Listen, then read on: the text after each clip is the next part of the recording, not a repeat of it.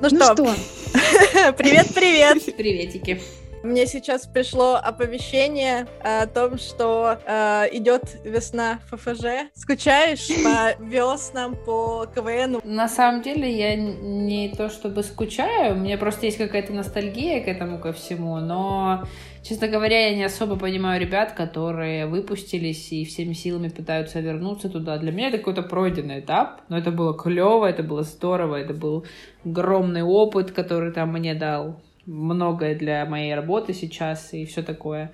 Но это просто прошло, надо это принять, и поэтому я очень спокойно отношусь к веснам, к КВНам и все остальное. Просто интересно, что там сейчас происходит, вот.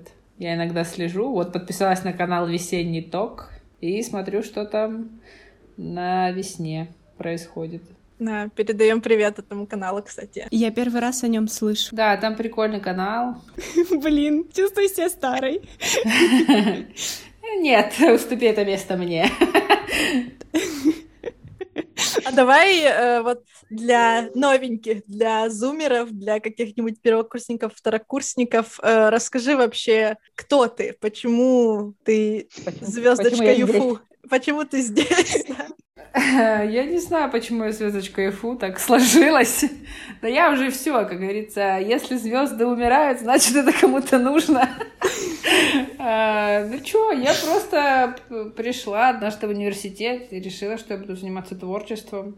Вот, и все четыре года, которые я там училась, без э, академ отпусков, ну, попрошу заметить, вот, э, училась и делала всякие клевые дела. Играла в КВН, Ездила на всякие паприки, студвесны. Вот.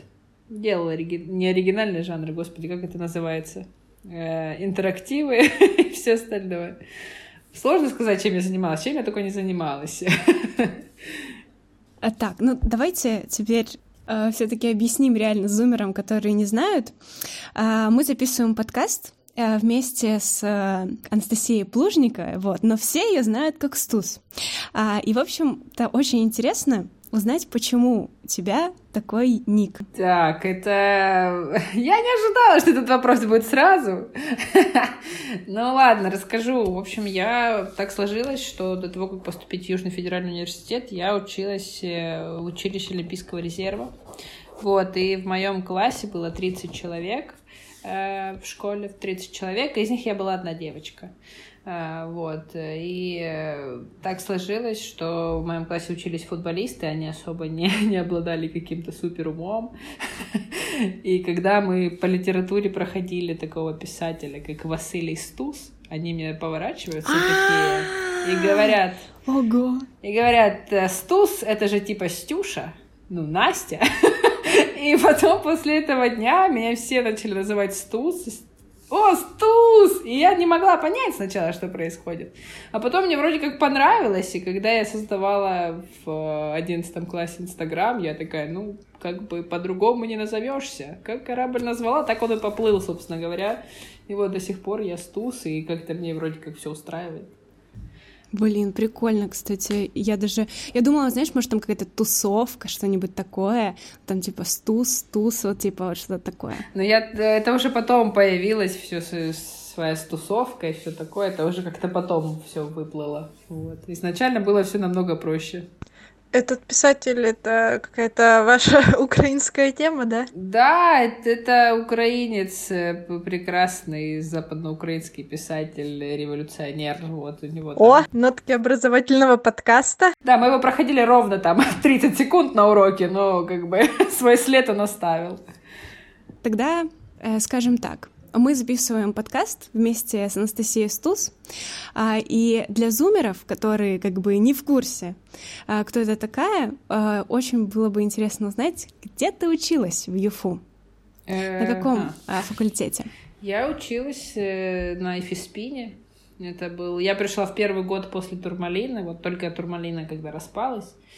И когда вот эти вот э, пепел, который долетел от Турмалины до Днепровского, вот э, в этот пепел я и поступила. Там не было ничего.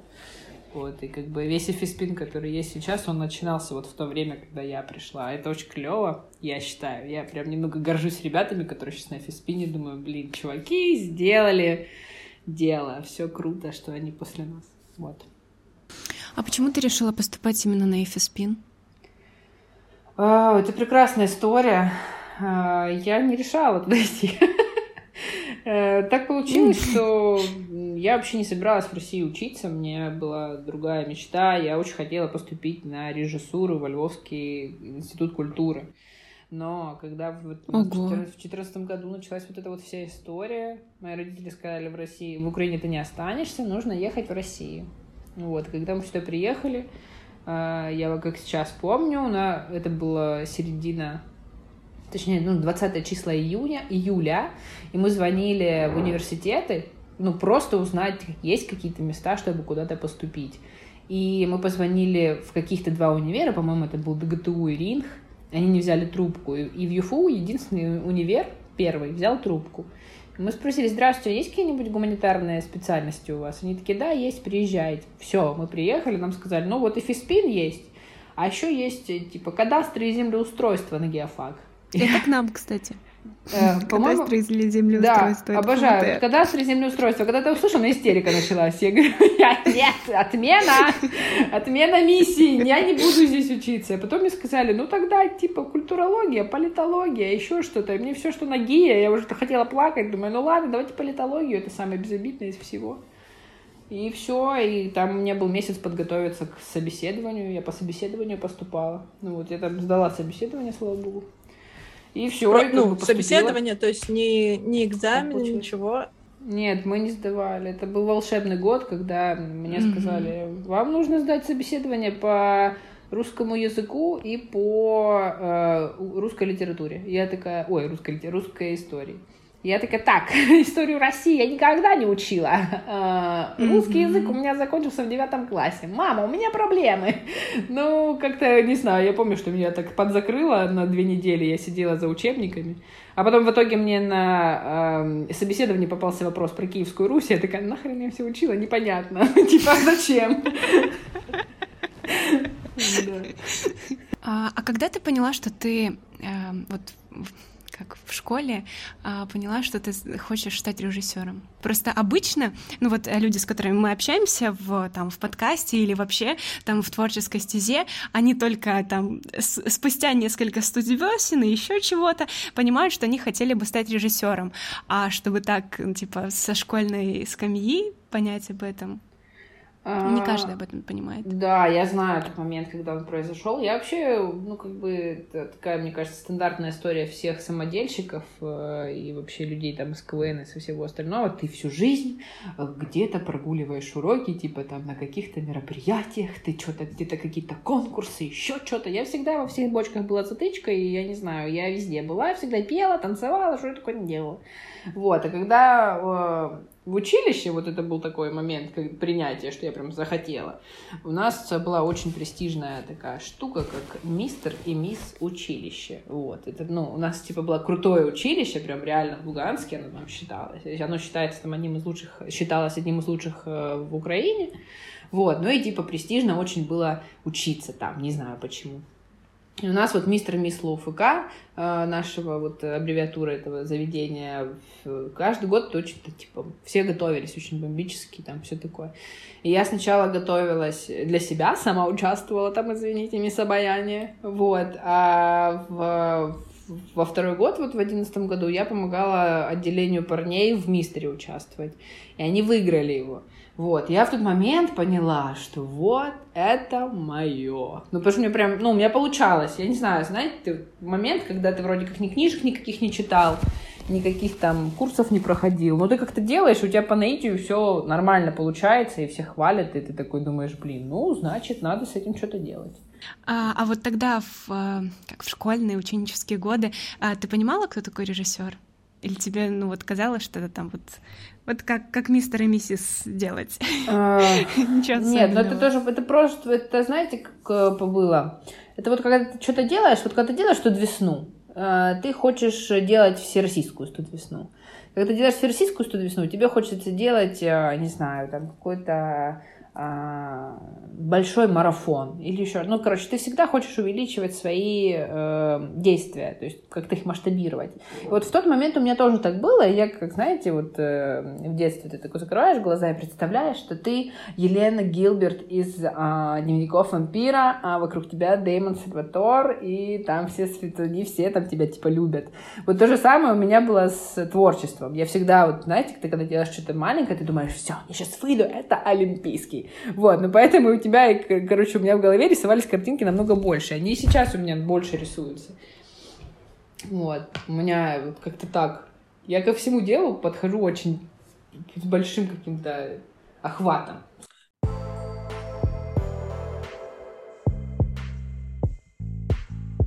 Uh, давай вернемся к школе Олимпийского резерва. У тебя uh, в Инстаграме есть uh, появился новый хэштег «Хуистус», и вот мы это э, хотим озвучить лонгриды, которые ты сейчас пишешь. Вообще, как ты оказалась в школе Олимпийского резерва? Каким спортом ты занималась? Что вообще ты делала? Так получилось, что у меня очень строгие были правила в семье. У меня была строгая мама до определенного момента. Сейчас мы с ней там лучшие подружки в каком-то смысле, но раньше она меня там не отпускала никуда гулять, и единственное, что я могла делать, это там ходить на тренировки. Вот, я ходила на баскетбол какое-то время, потом э, я просто поняла, что у нас закрывается зал, и я такая, ну, надо заниматься спортом. Прихожу на легкую атлетику, мне посоветовали, и я говорю, здрасте, хочу бегать. Они такие, ну ты себя видела, куда тебе бегать? Я такая, ну как бы хотелось. Э, вот, и мне говорят, ну давай это, диск пометаем. Вау. Я такая, что? Э, да, давай диск пометаем. Я такая, я не понимаю, что надо делать. Они такие, на, бросай, типа, не думай, не спрашивай, что надо делать. Вот, и после этого мы просто поехали э, на соревнования областные. Вот, я делала то, что мне сказали, в итоге мы там что-то выиграли. Я выиграла какие-то места на области. И пришел ко мне тренер из э, Олимпийского резерва и такой говорит, здрасте, ты нам нужна. И я просто представила глаза мамы, которую, которой я приеду и скажу, мам, я уезжаю в 15 лет. Вот, и так получилось, что я приезжаю, говорю, мам, очень хочу сильно поехать учиться. И она мне такая, говорит, нет. Я такая, ну как бы, я ничего другого не ожидала. Вот, и потом ко мне приехал тренер из этого Олимпийского резерва и такой говорит, здрасте, давайте, короче, мне, нам свою дочку, потому что она нам нужна учиться. Вот, и все, как бы такая вот клевая ситуация. И папа расчувствовался, сказал, что ну раз так надо, значит, отпускать. Вот, и они меня отпустили, и с того момента, как бы, Настя в свободном плавании. Вот, я занималась, получается, три года этим всем делом. Вот, и перед поступлением вот как раз в этот год и бросила, потому что ну, как бы этого просто развития уже не было, я не хотела идти дальше по спорту. Ты продолжала заниматься случае, метанием. Так и закончила. Нет, я метала молот в итоге. Я просто, мне изначально в моем городе дали метать диск, потому что это менее травмоопасно, и там не нужны особо специальные какие-то приспособления, особенно когда ты метаешь 5 метров. Ну, то, ну, то есть там это не травмоопасно для окружающих. А молот — это такая штука, которая весит 4 килограмма, и тебе нужно три раза раскрутиться и кинуть ее очень далеко. Вот, поэтому у нас, да, это очень такая опасная штука в плане техники безопасности, что она может очень сильно убить, если правильно это Так получается, делать. ты настолько поразила тренера, что он прям пришел уговаривать твоих родителей, то есть он прям потенциал в тебе увидел? А, ну, да, он увидел потенциал, но просто это, конечно, будет неправильно сказать, что вот он прямо мне какой-то дикий талант увидел. Просто это такой вид спорта, в который не влюбляются с первого взгляда. Знаешь, есть э, а, там типа волейбол, баскетбол, там художественная фигурная, гимнастика, да, фигурное катание, что вот ты прям хочешь, с детства мечтаешь туда пойти, а как бы метание молота это не самое такое распространенное. Это такой, да, это чисто андеграунд спортивный. Ты вот, ты такой трус спортсмен. И не самый женский спорт тоже, Абсолютно кстати. не женский. У нас а, все девочки, которые со мной были в, в тот момент, когда я пришла учиться, они все были в два раза больше меня. И меня это не пугало почему-то. Ну, типа, я не думала, что я позанимаюсь годик и буду тоже здоровой. Меня это не пугало. А, вот, и как бы я не знаю, почему я вообще меня... Я знаю почему, потому что обучился мальчик, который мне нравился. Я... Ну, так все и начинается. Да, я очень сильно хотела туда учиться, потому что там учился он. Вот, но потом как бы все подостыло, и все. И просто потом были тренировки. Э, ну, в моем представлении там должно было быть довольно жестко. Ну, то есть вы живете в этом спортивном общежитии, ходите на тренировки, спортивно питаетесь, и все. Ну, там было жестко, там был режим. То есть у меня был режим дня. А, я могла, у меня был выходной в воскресенье. Вот. Иногда у нас в субботу по утрам была одна тренировка, и мы могли там, допустим, съездить домой а, одним днем, чтобы там посмотреть на родителей. А, вот. Э, у меня был режим дня такой, что я утром просыпалась, э, мы завтракали все, в 8 утра у нас начинались уроки. У меня это было три урока. После этих трех уроков ты Э, идешь на тренировку, там сколько, по-моему, три часа тренировка на тренировку выделялась. Потом у тебя обед, потом ты идешь еще на три урока, потом у тебя тренировка, потом у тебя ужин, потом ты идешь делать уроки, потом ты идешь, идешь спать. Такая была история. Ну, то есть у тебя день, по факту, тебе особо там... Ну, у нас был час времени вечером после обеда, когда ты там перед самоподготовкой мог там погулять, куда-то сходить э, по территории, полазить, там с кем-то, с друзьями, с кем-то пообщаться. Вот. Еще у нас было общежитие женское, общежитие мужское было э, через столовую нужно было проходить. Вот, и мы, когда у нас было, был отбой, у нас был ночной воспитатель, который ходил там, следил, чтобы никто с, ни с кем не тусовался. Вот, и мы бывало такое, что через этих ночных воспитателей прошмыгивали к мальчикам, мальчики к нам, чтобы, ну, там хотя бы чуть-чуть пообщаться, да, что-то.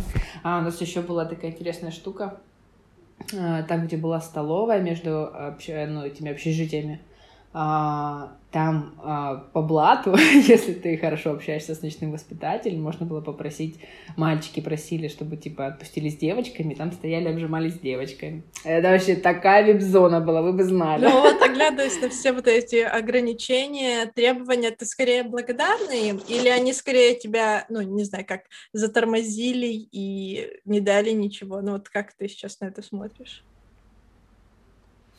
Я очень благодарна этому времени, благодарна своим родителям, что они меня отпустили, потому что я не знаю вообще, что бы со мной было, если бы я не прошла этот путь тогда.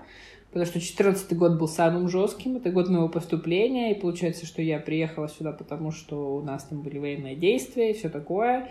И если бы я была не подготовлена к вот этому всему, вот этим общежитием своим, я бы в Ростове начинала бы тихо умирать, мне кажется, потому что до училища я была очень сильно такая в родительской любви, постоянно в заботе. Я вообще не представляла, там, что какие-то могут быть, знаете, опасности в мире. Я это в училище поняла, что ты там сам за себя ответственный, и ты должен э, отвечать за свои действия. Вот. И учи... ну, это мне очень помогло. Я очень благодарна этому. Спорт меня закалил к многим как бы, моментам. Я много чего не боюсь из-за этого. И нет, я благодарна, все круто, здорово.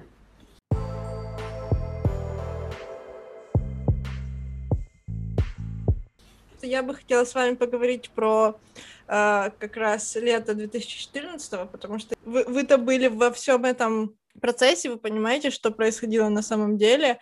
Э, я не до конца понимаю, насколько все было страшно и, и, и что вообще творилось тогда, что вот что вам пришлось отбросить все э, какие-то планы, все мечты и приехать сюда? 2014 год, лето. А, у нас, когда это все начиналось, вообще, когда эти все первые звоночки были, вот с моей стороны, у меня я была на соревнованиях в Киеве. И мне позвонила мама, я сижу прямо на стадионе, и мне позвонила мама и говорит, там что-то какую-то станицу, что-то обстреливают. И я такая, знаете, ну, ну, блин, это что-то где-то далеко. Вот, и когда мы приехали, нас срочно всех распустили, а это как бы было странное такое событие, потому что у нас был тренировочный момент, разгар. А нас распустили домой, сказали, собирайте вещи, а у меня 11 класс, я быстро сдала все эти экзамены, нас прям вообще... Ну, то есть, э, если там, как они называются, эти экзамены, которые в 11 классе, поняли, которые не ЕГЭ, а вот эти вот периферийные в школах, да, ОГЭ вот эти вот. А, мы очень быстро за два дня все экзамены сдали, потому что нам нужно было типа поставить галочку о том, что мы сдали, и все. Мы там все посписывали, естественно, очень быстро все сделали и уехали домой. Вот. И потом началась у нас... Э, ну, как бы у меня, я вообще из Красного Луча, это маленький город такой в Луганской области. Вот. И у меня в городе конкретно там таких особо боевых действий не было.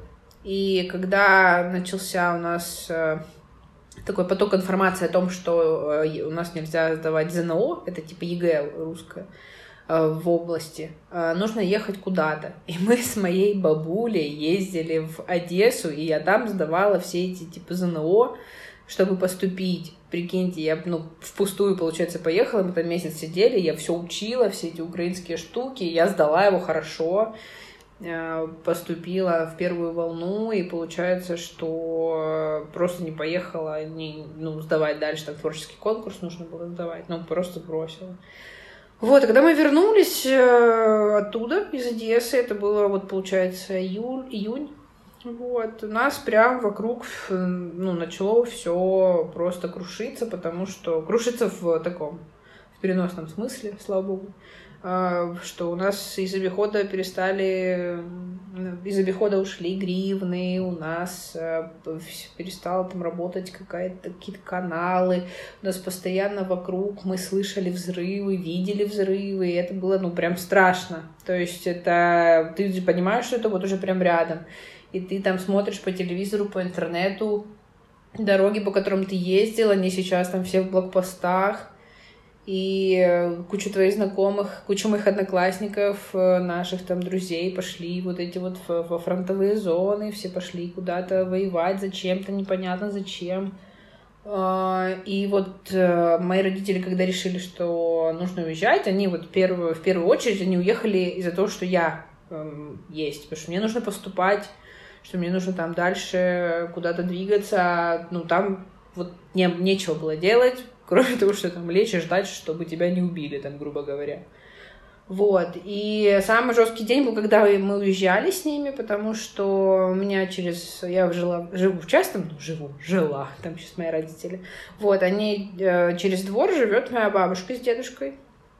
Э, жили на тот момент. И когда мы уезжали, вот знаете, вот момент, когда ты прощаешься с ними, говоришь там пока, и ты не знаешь сто процентов вернешься ты к ним или нет. Ну, типа, будут они еще здесь, когда ты вернешься. Это вот самое жуткое ощущение. Ну, потому что мы их забрать с собой не могли из-за того, что они старенькие, и как бы они не бросили бы там это все. И им самим, э, ну, так было бы спокойнее, чтобы они не оставляли свой дом. Вот. А родители не могли с ними остаться. И вот этот момент, вот с бабушкой и дедушкой, это было самое жесткое из всего. Вот, но потом родители быстро вернулись, я поступила, и они в сентябре уже уехали.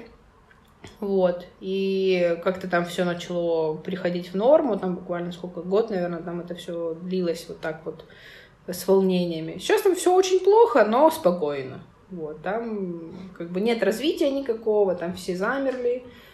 А, вот, но когда мы только приехали, это была такая страшная история в плане того, что летят самолеты. Вот здесь мы приехали в Каменск к моей сестре, и летали самолеты, и было стрёмно, короче. Мне казалось, что это вот они летают, потому что это военные самолеты. Я вот первый месяц прям шугалась. Потому что у нас там была бесполетная зона, и ты знал, что если летит самолет, то это какая-то военная техника.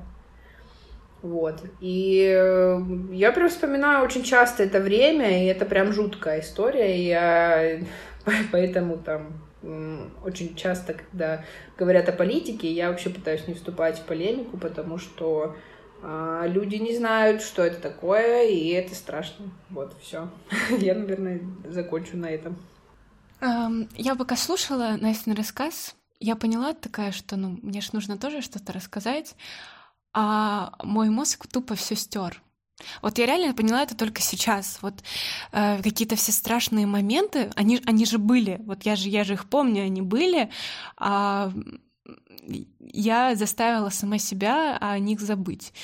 Э, я очень часто сталкиваюсь с тем, что вот это тупое состояние, когда ты там в какой-то неизвестной тусовочке с кем-то общаешься, и они спрашивают, а откуда ты? Э, хорошо, если это какой-нибудь там РСВ, и ты можешь сказать, что ты из Ростова, или ты там куда-то поехал отдыхать в какой-нибудь там, ну, российская местность, ты можешь сказать, что ты из Ростова, и все, тебе, от тебя это как бы, ну окей, Ростов и Ростов. А если ты в Ростовской области находишься, то этого. А первое время а, я, типа, да, я говорила, да, я вот из Донецка, и вот первое, что они говорят, это, ну а как у вас там, не стреляют или еще что-нибудь, что-нибудь такое. Тебе приходится рассказывать одну и ту же историю 300 раз всем, и ну, легче просто, просто сказать, что давайте не будем этом, об этом говорить. А, и вот я словила себя на мысли, что вот с того момента, с первого курса, я стараюсь, чтобы моя обложка на паспорт была а, не, непрозрачная, а цветная, чтобы не было видно, кто, чтобы, если я покупаю алкоголь, что только кассир видел, что я из Украины, иначе начинаются разговоры какие-то э, в, там в очереди или еще что-нибудь. На самом деле я тоже ловлю иногда такую штуку, особенно раньше это было. Слово беженец меня так бесит. Типа я не была беженцем. У меня там не было э, таких проблем, как вот у людей, которые прям реально бежали. Вот, мы просто приехали, потому что там была возможность. Но все равно у меня вот это ощущение, что ты какой-то вот какой-то не такой, вот ты чужой. Вот, и у меня особенно это было вот в универе, не знаю почему, меня прям это крыло. Я помню, что когда мы приехали на Паприку первый раз, и в Ольгинке нужно было заселяться в гостиницу, да, в гостиницу, в отель, что Дима Литвиненко, я не знаю, сколько времени он потратил, чтобы меня заселить с моим паспортом. Это был просто какой-то ад. И я, знаете, сижу, и мне так обидно. Ну, то есть ты приехал за свой университет, все как бы в обоими, и ну, мне было так вот, знаете, прям такое, что, почему это происходит? Ну, ты же такой же, как и все остальные. Ну, какого черта это происходит? Ты такой же, а, как, как и все остальные, пока не покажешь паспорт. Да, это очень странно, и это было, и я помню, что вот эти вот все разговоры, что там у нас позабирали бюджетные места и все такое, и как бы, слава богу, что это все как-то подзакончилось, и все ребята, которые сейчас поступают, в Россию, они как бы поступают на тех же правах, что и все остальные, и как-то сейчас проще с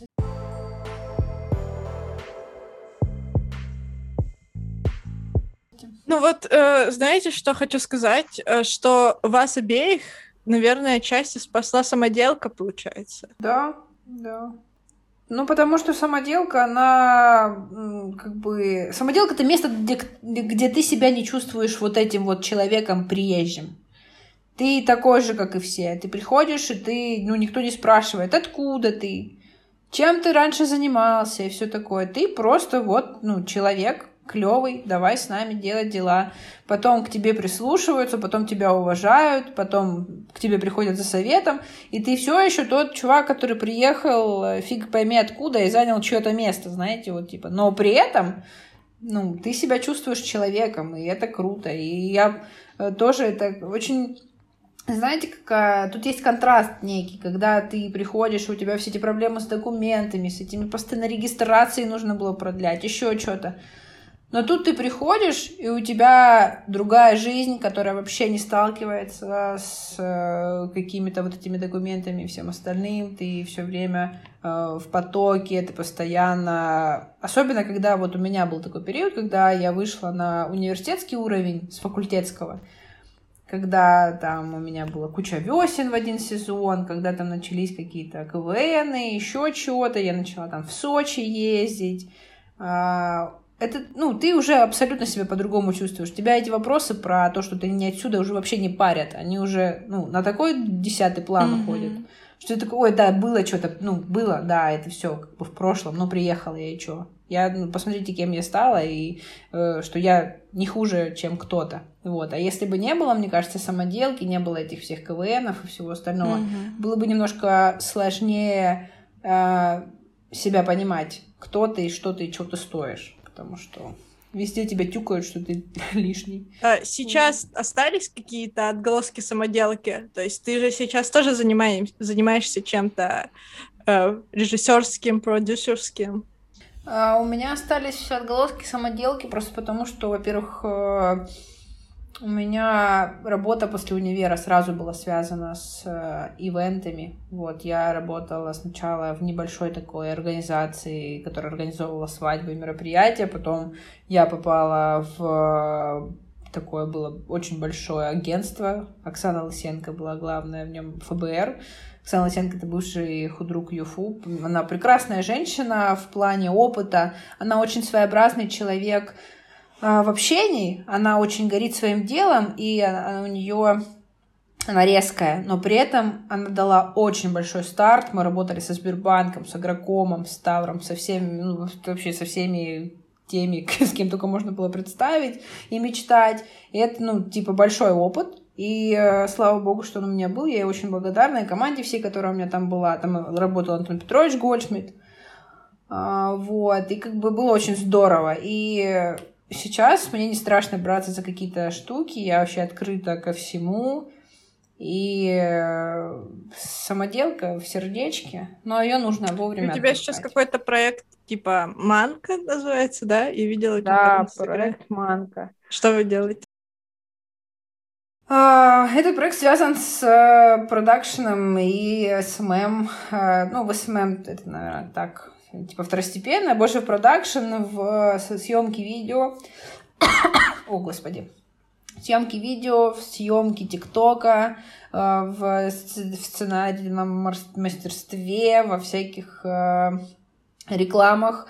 Вот. Ну, грубо говоря, это то, чем занимаются э, все маркетологи страны, но неправильно. Мы будем делать правильно, потому что как бы опыт есть, и не кайф его, вот знаете, просиживать на каком-то одном месте, работать маркетологом где-то, где ты будешь выполнять там какие-то Э, определенные задачи, а кайф делать то, что у тебя получается, то, чем ты хочешь заниматься. И поэтому мы так решились, как бы, почему нет, пока молодые горячие, можно этим заниматься. Любимая наша рубрика «Советы, э, мудрости». Что вот, вот подводя итог всему, вот все, все, что на данный момент ты имеешь в своей жизни, весь твой бэкграунд и опыт, что бы ты хотела посоветовать нашим слушателям? слушателям я бы посоветовала никогда не сомневаться в себе, потому что как только ты начинаешь сомневаться в себе, сразу рушится все вокруг. Каждый раз, когда, ну вот у меня так, когда я думаю, что все плохо, я понимаю, что это старт такой большой, что ты просто должен собрать все, все свои силы и идти дальше. Вот, не сомневаться в себе и вовремя отпускать самоделку я посоветую, потому что, потому что это важно для развития человеческого, человеческой карьеры и вообще всего, что есть в жизни. Всему свое время. Отличный финал для такого супер разного подкаста с супер разными темами. Очень крутой подкаст у нас получился.